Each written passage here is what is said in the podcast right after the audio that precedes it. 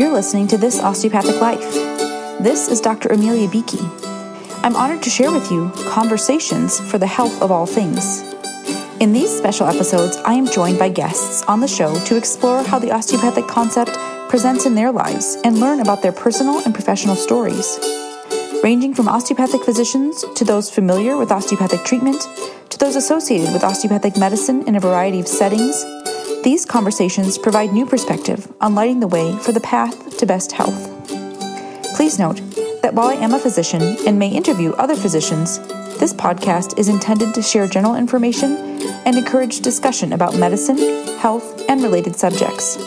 The content provided in this podcast and in any linked materials is not intended and should not be construed as medical advice.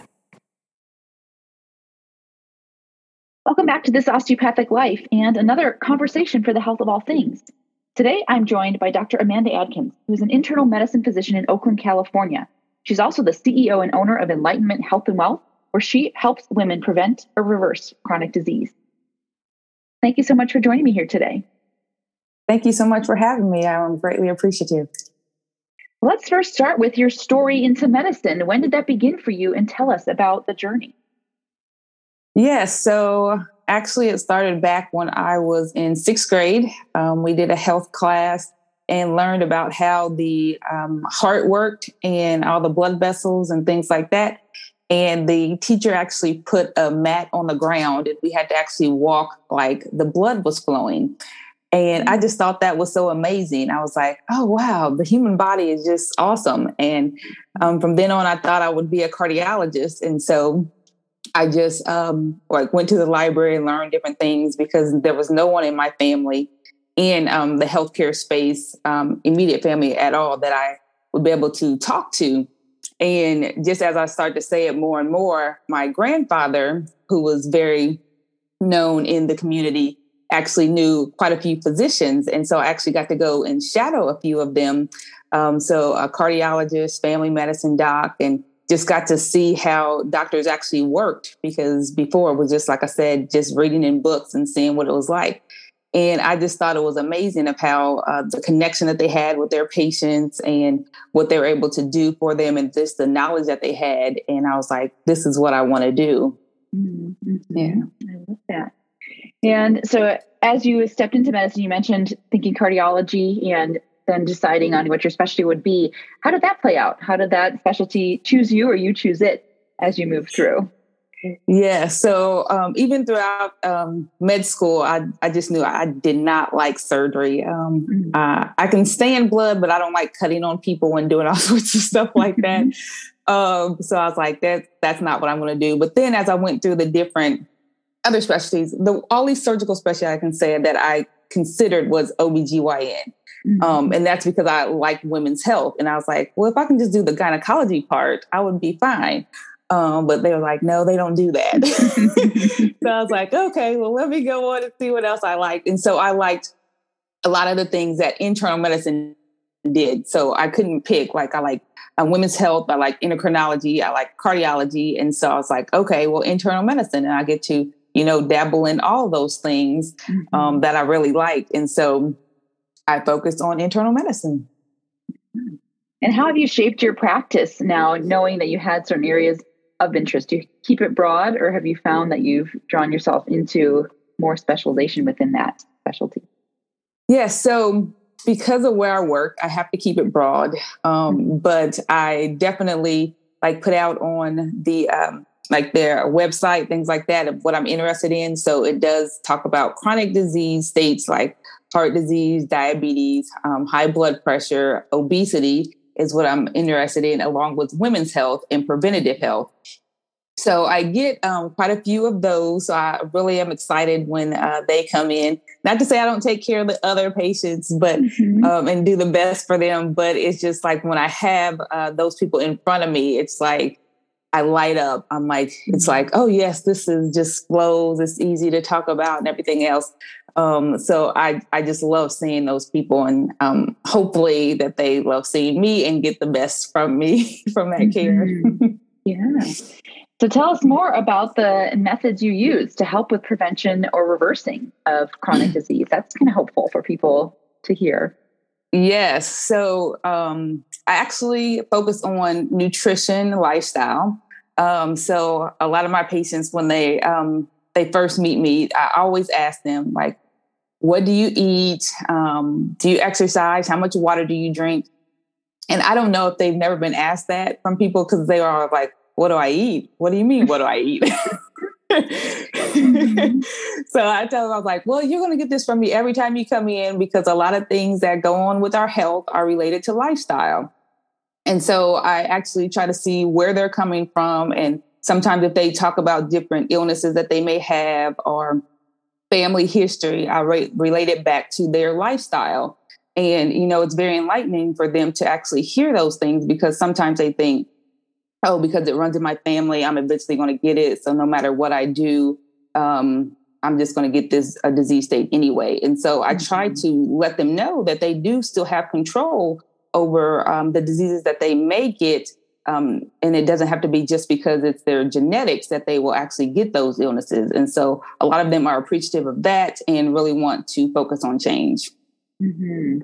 And how do you navigate? Because that can be a loaded question, like you said, an unfamiliar question. What do you eat?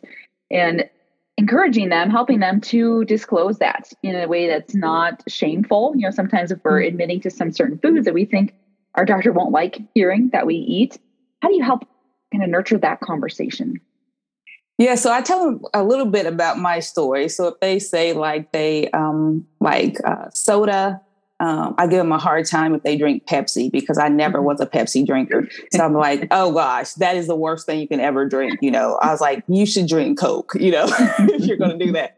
Um, so I, I let them know that, you know, I'm not perfect either and that we all have a journey and that um, you know my actual health journey because they look at me especially at my weight now they think oh gosh she's never had to struggle and you know i would tell them when I was younger, I was overweight, and that actually what started me on my journey and why I ask people about what they eat in their lifestyle because it can actually make a big difference. And in my family, it is a lot of obesity and high blood pressure, heart disease, diabetes, all those things that I mentioned that I want to help people with.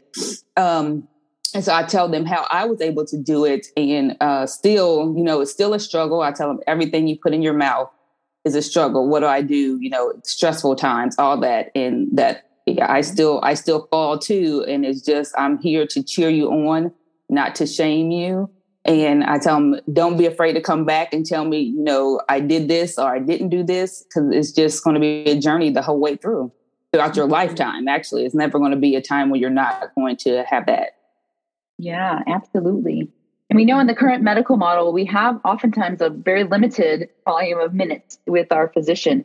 How are you navigating this in the time that you have? Are you able to make more time for these conversations, or do you find that you can get in some pearls, right, in a pretty efficient window? So yes, fitting in those pearls, and um, sometimes I give them homework to do to actually go look at a few websites, things like that, mm-hmm and that's why I always mention it at the first appointment that I'm go- always going to ask them what you're eating, what um, what you're drinking, are you doing any exercising, things like that. So at each appointment, we can actually touch on it a little bit more. Um, I can say sometimes if it's a busy day that we may not touch on it as extensively as I would like, but then other times when they're in for like their well check, uh, not well child, well adult check, mm-hmm. um, then we were able to talk about it a little bit more. And sometimes I get it in a little bit more as I'm doing the exam. So trying to do two things at one time. So continue to mm-hmm. talking about it and things like that. So we we fit it in, um, like I said, not as extensively as sometimes I would like, but still get it in. Yeah. And there are some pretty powerful changes, kind of the bang for your buck based. You know, if people are looking at all, they could certainly like overhaul their diet entirely. Are there certain areas you really focus on where if they could make one or two changes, they really get significant benefit? Yes. So usually I tell them focus on eating more vegetables first because most of the time we do not get in enough vegetables. And like I said, I'm still guilty of that sometimes too, especially on the weekends where you're just running, mm-hmm. running, running, and just trying to get in vegetables at each meal. So mm-hmm. if you mm-hmm. focus on that, um, then that's the number one thing. Um, and then also I try to tell them to take away something. So if they're doing a lot of fast food or if they're drinking a lot of soda and caffeine, then I try to tell them to at least decrease that, maybe not eliminate it totally, because sometimes with people's schedule, they just don't know how they're going to fit it in yet. Mm-hmm. Absolutely. Those are great opportunities. And you mentioned asking them about exercise and movement. What comes up there? How do you navigate that space with your patients? Yeah. So then I just ask them, what do they do? So a lot of people, you know, if they have an active job, they tell me that they exercise on their job. So then I tell them, well, you're active throughout the day, but that's not really exercise. So let's see what else we can do to kind of help uh, your movement. So I try to get them to do something outside of work. Think of what you can do outside of work and it's not necessarily outside of work hours. Sometimes if people are not exercising at all, then I'll just say, well, how about during your lunch break, you go out for a walk? And so that's that's where I start with them. If they're already doing that, then I try to get them to do like some um, weight resistance, um, especially for women. Sometimes they're thinking, I don't know why, but they think they're going to come out like I don't know Arnold Schwarzenegger or something if they lift a, lift a little weight. I'm like, no, you don't have that in your in your DNA to do that. You know, just by itself. So I tell them how important that is, if, especially if they want to have weight loss. That they definitely need to do more than just the regular cardio and just a couple of times a week. And sometimes they're like, well, you know, uh, my um, child has this and this and this. And I'm like, well, do it while they're at their practice. So if you take them to their practice and maybe they play like soccer or softball or something like that, mm-hmm. don't just sit in the bench, you know, playing on your phone. Actually walk around, be engaged in what they're doing to actually help with more movement. So just trying to fit it into your regular schedule is the initial thing. Mm-hmm. Absolutely. And do you have minimums of time. Oftentimes we'll think right there's not the time to exercise and we need a whole hour or two hours to get to the gym. Do you help give them some of those thresholds that can count as enough especially when we're starting? Yes yeah, so if they're doing nothing i tell them start out at 10 minutes a day. Mm-hmm. it's like you got 10 minutes a day somewhere every single day. You can do something mm-hmm. for 10 minutes. And then i say your goal ultimately will be to go up to 30 minutes all together at one time if you can get mm-hmm. that. So that's where I really think the lunchtime walks are their breaks. Um, so some people get 15 minutes in the morning, 15 minutes in the afternoon. I was like, mm-hmm. hey, you got your 30 minutes then. Um, so just those little things that you can find pockets of time. And then for my people that's been doing those things, I tell them, okay, so either we're going to get up a little bit earlier in the morning or you're going to not go home after work. Cause a lot of people tell me, oh, once I get home, I'm done. Okay, mm-hmm. don't go home after mm-hmm. work. Go straight to like the park or to the gym.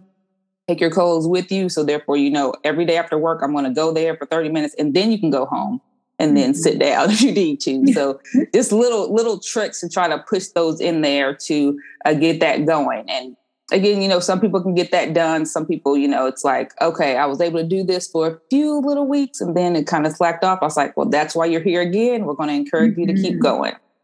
Yeah, yeah, that it's okay to go through those cycles and just get back on track. I love that you're tackling those two big components, right? Food and nutrition and movement and exercise. And you mentioned lifestyle. What else do you see under that umbrella? What are some other spaces that you engage with your patients that might be undermining their health that they may not even notice? Yeah, so the next one would be like substance abuse. Uh, tobacco, of course, is very big. Um, so actually, I just had a patient over this past week that um, she was like uh, had high blood pressure and overweight. She was like, okay. She kind of had that glass over look when I just start talking about all these things. And I said, okay, let's take a step back here.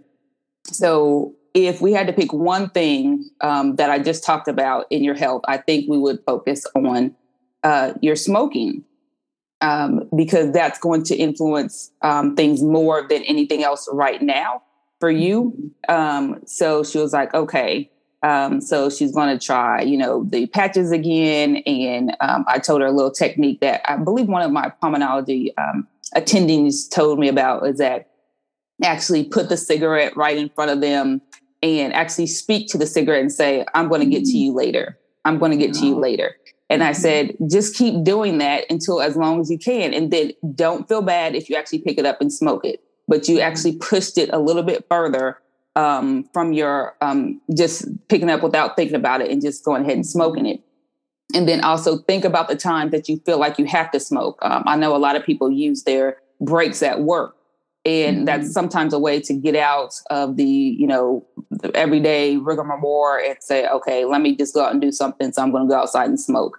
Um, mm-hmm. So I mm-hmm. just told him think about those things, and she was. I said, "Is this helpful for you?" She was like, "Oh yes." So I'm excited to um, hear when she comes back to see how much progress she's made.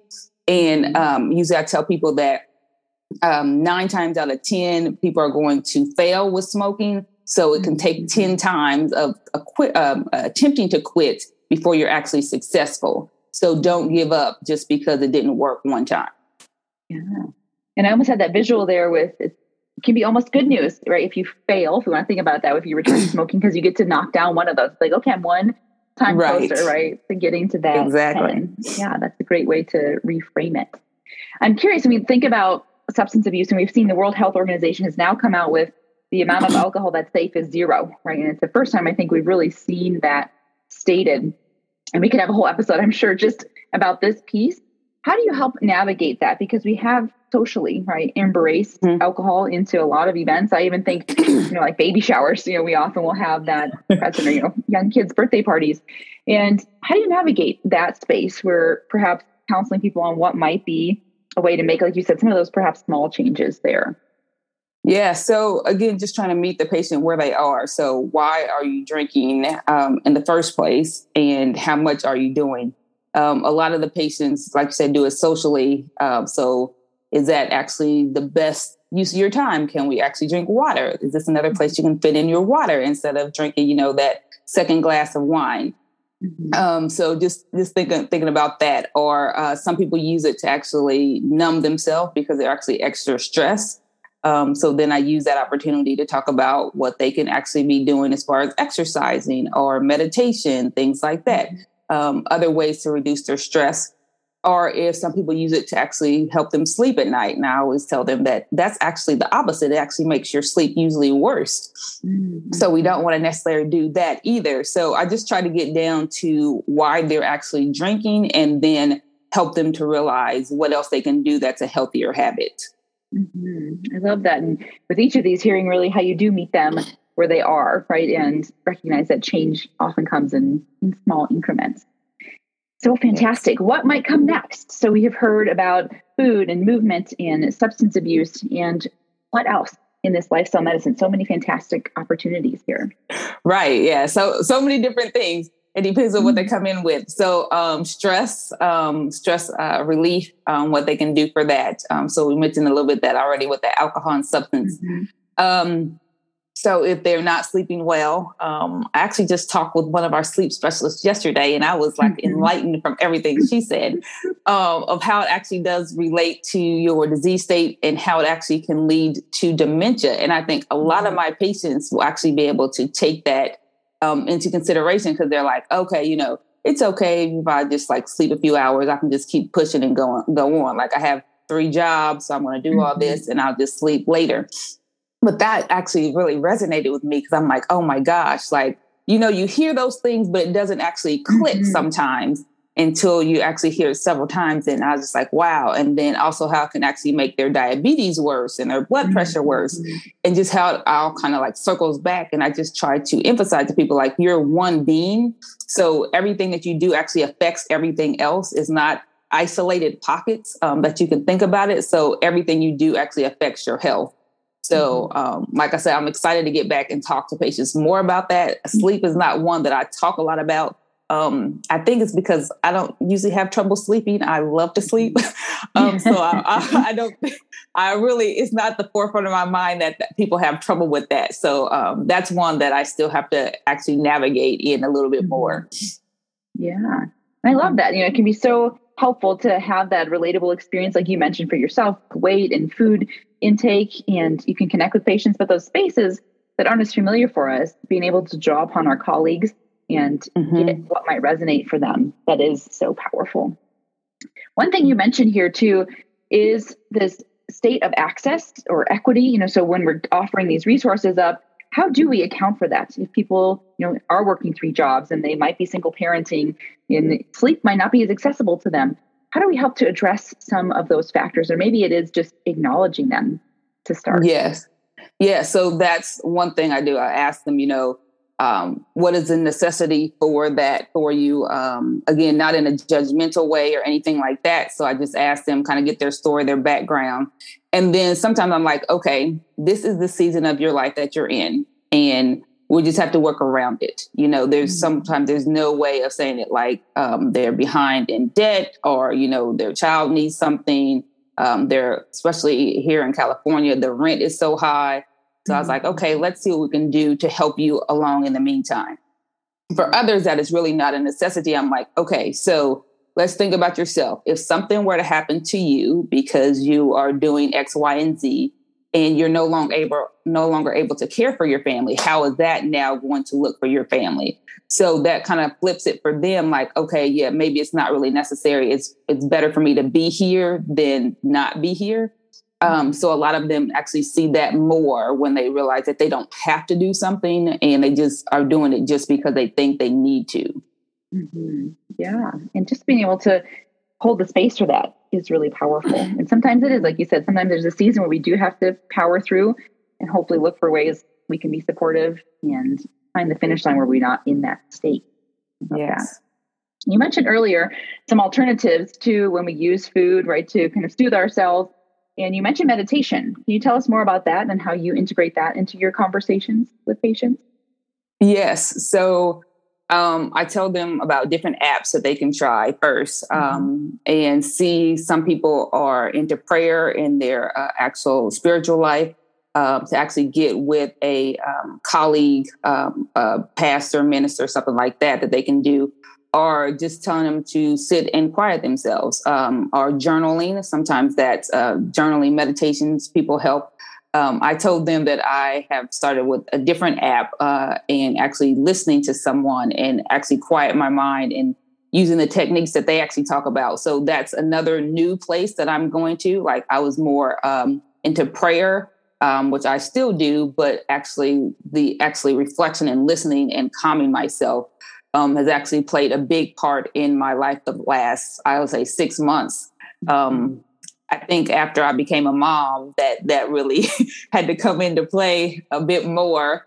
Um, mm-hmm. So uh, just telling mentioning small little things, because again, that's not my area of expertise. So just trying to give them a few tips that I've learned along the way as I'm going through it. Um, they seem to resonate, and sometimes they they actually tell me um, mm-hmm. how to mm-hmm. do it. And then I pass that information on to the next patient. So um, I tell them I'm not above learning from anyone um, because my patients teach me a lot every single day. Mm-hmm. So. Yeah, that's beautiful. And isn't that so mm-hmm. fantastic? Because they might hear it, like you said, in a way that really resonates, and that can translate to other patients. What a mm-hmm. gift to take that through. I'm really curious about the name of your business, Enlightenment Health and Wealth. Can you tell me more about that, where that originated, and what that really means to you? Yes. Um, so, um, enlightenment uh, was just because I'm a Christian and I like that um, that actual phrase to actually become mm-hmm. enlightened. Um, health and wealth um, actually is because I like um, health. Of course, I'm in the medical field, but I mm-hmm. also like numbers. I'm a mm-hmm. big fanatic um, with budgeting and uh, getting out of debt. Um, mm-hmm. and so that was like the other half of my um, business that I wanted to do. I wanted to do also financial coaching.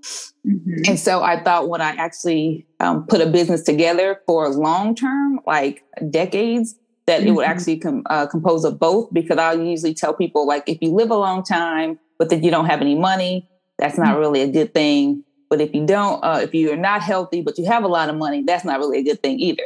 So I want to put both of them together so you actually have a good actual uh, physical body and then you have a good financial uh, status. So then as you're living a long time, you can still live a great lifestyle. so I, yeah. I like those two together.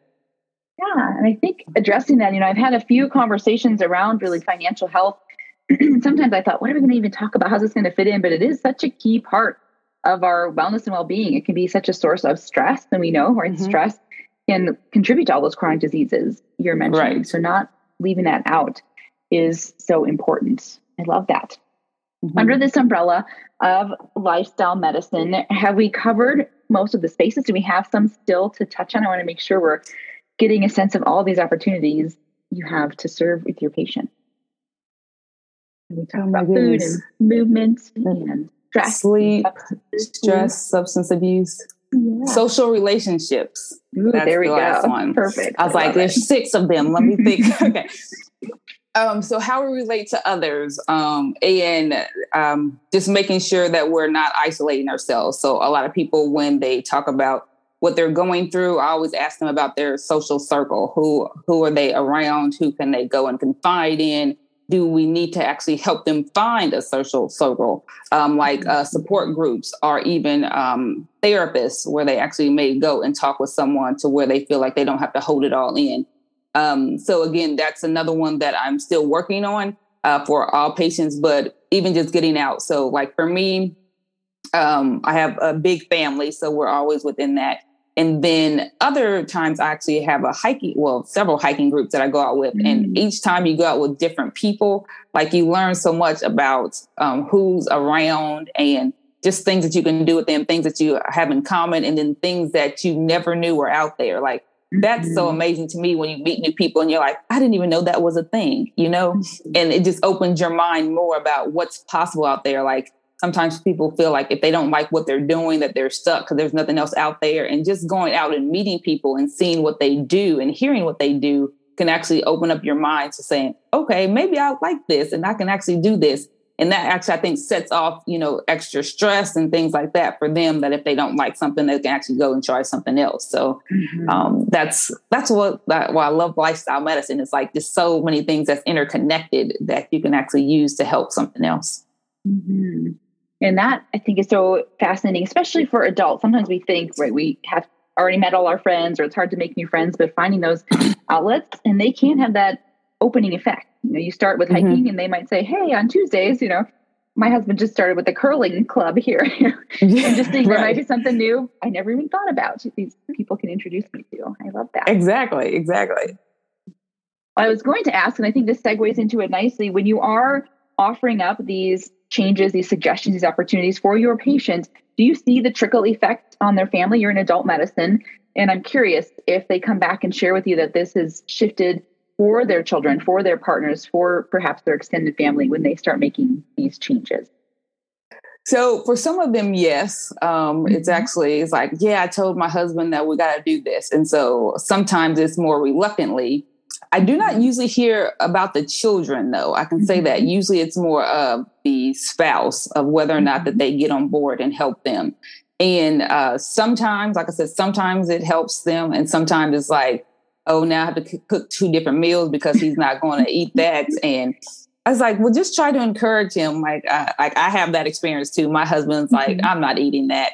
Um, but I was like, just just try different things and see what they mm-hmm. actually will do. Um, actually, I'm raising my daughter more plant based also. Mm-hmm. And um, it's amazing to see that sometimes if you just introduce them to certain foods um, when they're younger, that they actually will like it and continue to eat it. So um, mm-hmm. I just tell them like sometimes people like trick them into eating vegetables. I'm like just mix it into certain different foods that you may have and add in more. And some of them mm-hmm. like yeah they'll eat it, but some like my teenagers they're absolutely not mm-hmm. going to do it. So it's just kind of 50-50 some some families do some families don't and i was like that's okay sometimes you have to be the change for them to make the change yeah right and you never know when that seed might be planted and harvested right so even if they see right. that change and they're not going to eat it now they might have more awareness of the choices yes. they're making mm-hmm. going forward i love that we've heard so many ways and i love to hear how you pull this all together and how you see yourself for the health of all things Yes. So I pull it all together, like I was saying, like each thing that I um, actually start doing and feel like I've come to a place that I can sustain that, then I actually start doing the next thing. So um, I actually started more with exercise than nutrition. Um, and then, like I said, now I'm trying to put in more of the stress reducing um, and the meditation, things like that. So, in each stage of life, um, you can add on something more. And that's how I actually tell people to also do it. You know, try to get to where you're able to do one thing without hardly even thinking about it before you add into something else. And then before you know it, you'll have all the lifestyle things covered. Um, as you go through your lifetime, it's not a certain mm-hmm. time that you have to get it done in. You don't have to get it done within a month, a year, 10 years, even. Um, so just continue on that journey um, throughout your lifetime. And then as people see you change, they will want to change. Um, I actually saw that in my own family from myself. Now it's going to my sisters and my mom. so, um, and that's what I wanted to see, you know. And I was like, well, if I don't do it right, then they're not going to follow. And it's just been a joy to see that they actually now ask me about these things um, and actually continue to do them in their own life And now starting to trickle down into their households of what um, is going on. So um, each one reach one. Love that. And so important too, right? Embrace one at a time and it almost becomes autopilot. There's still work involved, right? But it doesn't mm-hmm. take as much active attention. Then you can make space for that next one. Cause I can hear how we might get overwhelmed, right? All of these areas. Yes. Or think, wow, there's all these different ways, right? I can support my health and I can just start with one. What a beautiful right. invitation. I love that. So, how can people find you if they're interested in learning more about the work that you're doing? Yes, so I am on Facebook and Instagram at Dr. Amanda Adkins, and Adkins is spelled A D K I N S. Mm-hmm. Um, and then I also have a website at uh, dramandamd.com. Excellent. Well, thank you so much for the work that you're doing and for taking time here to share with us today. I look forward to the continued expansion of enlightenment, health, and wealth. Thank you so much. It was a great conversation with you. Have a good day.